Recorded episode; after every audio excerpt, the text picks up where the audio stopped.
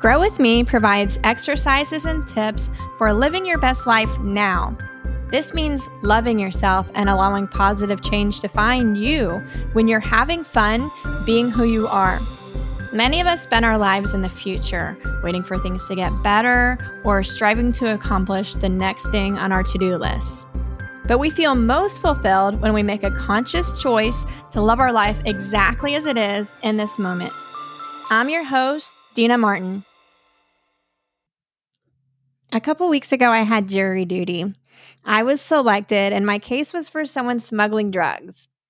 We ended up finding this person guilty, and I wondered about his past and all the events and decisions that led to the crime. What was his why for thinking this was the best thing for him to do? I felt responsibility in finding him guilty that weighed on me at first, and I could feel it across the whole jury, knowing we're playing a part in his fate. In the end, I decided it was his decision to be there accepting a consequence. It was a little like when my kids make mistakes, and sometimes I might want to give them too many chances to correct them because I don't want to have to give them a consequence. But the consequence is the best thing for them.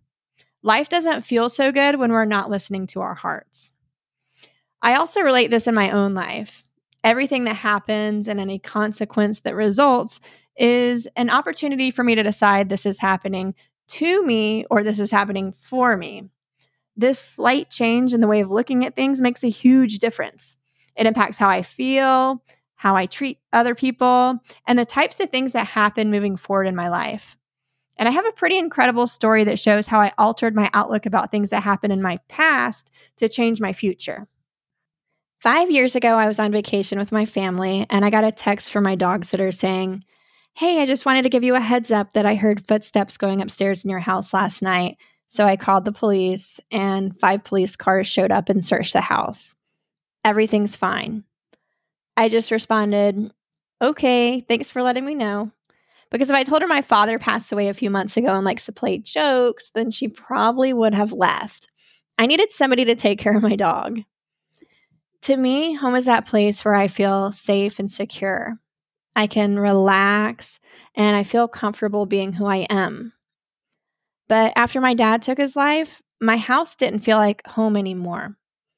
When he was alive, I'd see him at birthdays and holidays, but I always kept him at arm's length. When he passed, he was everywhere. I couldn't escape him. He grew up in Ohio and he likes to tell people how he lived next door to Eric Carmen. He's the guy who sang the 1980s song Hungry Eyes. After he passed, every time on, I turned on the radio, I would hear that song more than Taylor Swift. Once I was picking out a Father's Day card at the store for my now ex husband, and I was humming along to it for a while before I even realized what was playing. And once I did, I said, Happy Father's Day, Dad. my dad was really into classic horror films and he had this offbeat sense of humor that only my family would get. And he was also really creative. So it totally makes sense that he would choose the creepiest ways to hunt me. I'd see his face over mine when I looked in the mirror. I'd feel a cold chill move up my right arm and hear his voice. Things would fall off the walls when my family talked about him my daughter's lights and her sound machine would turn on and off on their own. Just hers, I'm not sure why. But I can go on and on. At the time, it wasn't funny. I was really scared and it felt like there was nowhere to hide. One day I walked into my closet and the garnet necklace my grandmother passed down to me was lying in the middle of the floor. Later that day, I happened to see in an email that garnet is for protection. So I took it as a sign and I wore my grandmother's garnet necklace at all times, even in the shower. I remember being mm-hmm. so scared one night in bed. I was clutching the necklace, and I'm not a religious person, but I recited the Lord's Prayer in my head. And as I did, somehow the words changed to Our Father, who's not in heaven, Harris be thy name. Then in the middle of the night, another night, I woke up to the bed shaking like straight out of The Exorcist. I'm not making this up. but my head didn't start spinning, thank goodness. I ended up finding out later that we had an earthquake that night, which was odd. I've lived in Atlanta nearly all my life and I've never felt an earthquake. Whatever it was, I think my dad had something to do with it. But that was it. I said, I'm done. That's when I decided I wasn't going to live in fear anymore. I started taking these spiritual classes shortly after my dad passed. And so I asked one of the ladies who taught the class for advice. She said he's probably here because I wasn't forgiving my past. I never heard of anything like that before, but I was willing to try anything. So I started looking at all the memories from my childhood that upset me, and I forgave my father and I forgave myself. I also forgave myself for not doing more to try to help him while he was still alive. I decided everything happened exactly the way it was meant to happen. I never needed anything but my own love. I stopped seeing myself as a victim. Blaming others for how I feel gives away my power. I'm stronger now, and I am who I am today because of my past. Over time, the spooky activity slowed and then it stopped. It was one of the most difficult things I've ever overcome, but also the most rewarding. I mended my relationship with my father. I stopped being afraid of ghosts. I let go of all that stuff I had buried deep within me. I said before that home is a place where I feel safe and secure, where, where I feel relaxed and I can be myself. And these are feelings, and feelings come from inside me. Now, if something outside of me feels unsafe, then I find within me where that feeling is coming from and I heal it. When I feel home, where I am is where I want to be. I'm not trying to escape. So, home isn't a physical place, it's wherever I am. Sometimes my younger daughter will wake in the middle of the night with nightmares and come crying into my room. A lot of times, my first instinct is to say, Don't worry, it isn't true. It was a dream. You're safe. Recently, I responded in a different way to her nightmare. She said there were monsters' arms coming up from the ground trying to grab her. Sounds pretty scary, right? I told her that those monsters are actually love and she doesn't need to be afraid of them. A couple nights later, she said she had another dream about monsters' arms coming up from the ground. And this time they were giving her Polly Pocket toy back that she had dropped. my response to my daughter's nightmare is also how I speak to myself about my fears and limiting beliefs that show up for me in my waking life. I'm being triggered to remember the feeling from a time when I felt unsafe or unloved. I send love to the situation I'm in. Then I tell myself whatever limiting belief is showing up isn't true. I'm always treated with love and respect. I respond appropriately, but I don't accept these are just the types of things that happen to me. For example, I had a limiting belief around not being enough. No matter how hard I worked in life, how good my grades were, or how well I performed at my job, something in me believed I wasn't enough compared to other people. Others had better ideas or just knew better than me. Over time, my mind would gather evidence to support this. My presentations in my j- previous job were revised so much by my peers that eventually it wasn't really my ideas in them anymore. I was always shocked in performance evaluations when my bosses would tell me I'm doing great. They'd encourage me to keep going.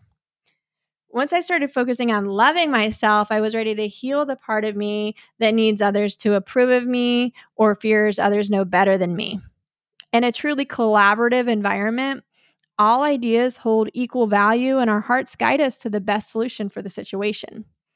As part of my healing, I removed myself from situations where my ideas were shunned or where I was told to revise my work in a way that would change what my heart really wanted to say.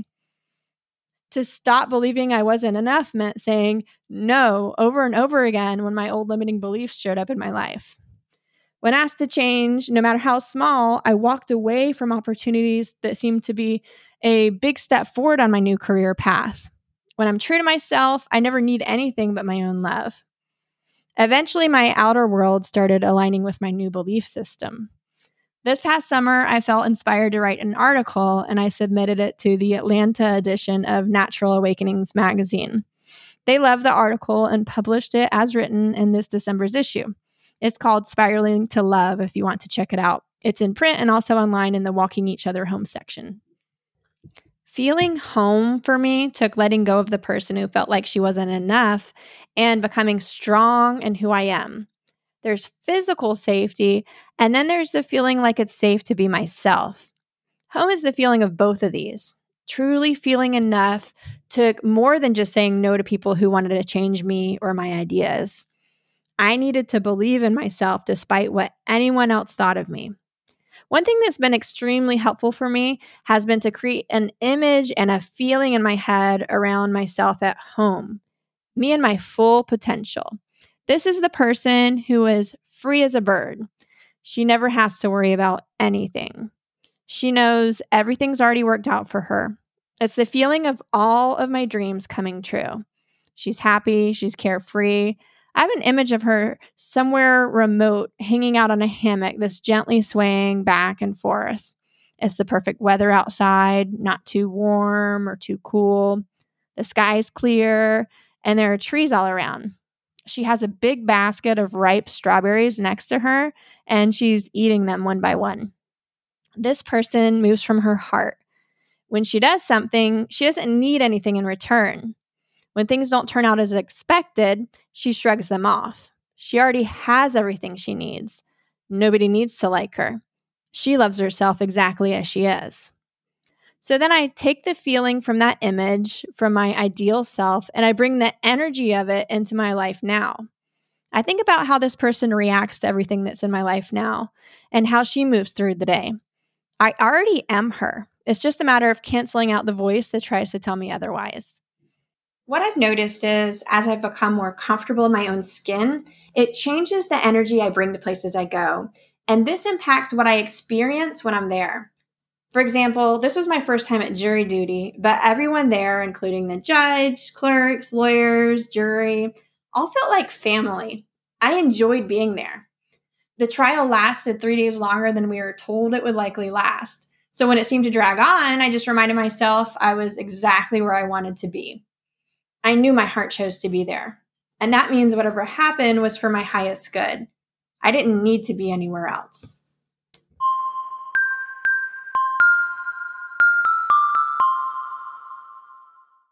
For your homework, find your home. It's the place in your heart where you feel safe and secure, you're relaxed, and you can be yourself. It's the version of you in your full potential, meaning you are a 100% you. You aren't worried about anything. How does this person feel and act? What does he or she look like? How do they walk into a crowded room? Then create an image like my hammock with strawberries. What is this person doing when relaxing without a care in the world? At least once a day, bring the energy from your personal image into your day. Make decisions and respond to situations the way this person would. Notice how when you find this person within you, you feel lighter and more carefree.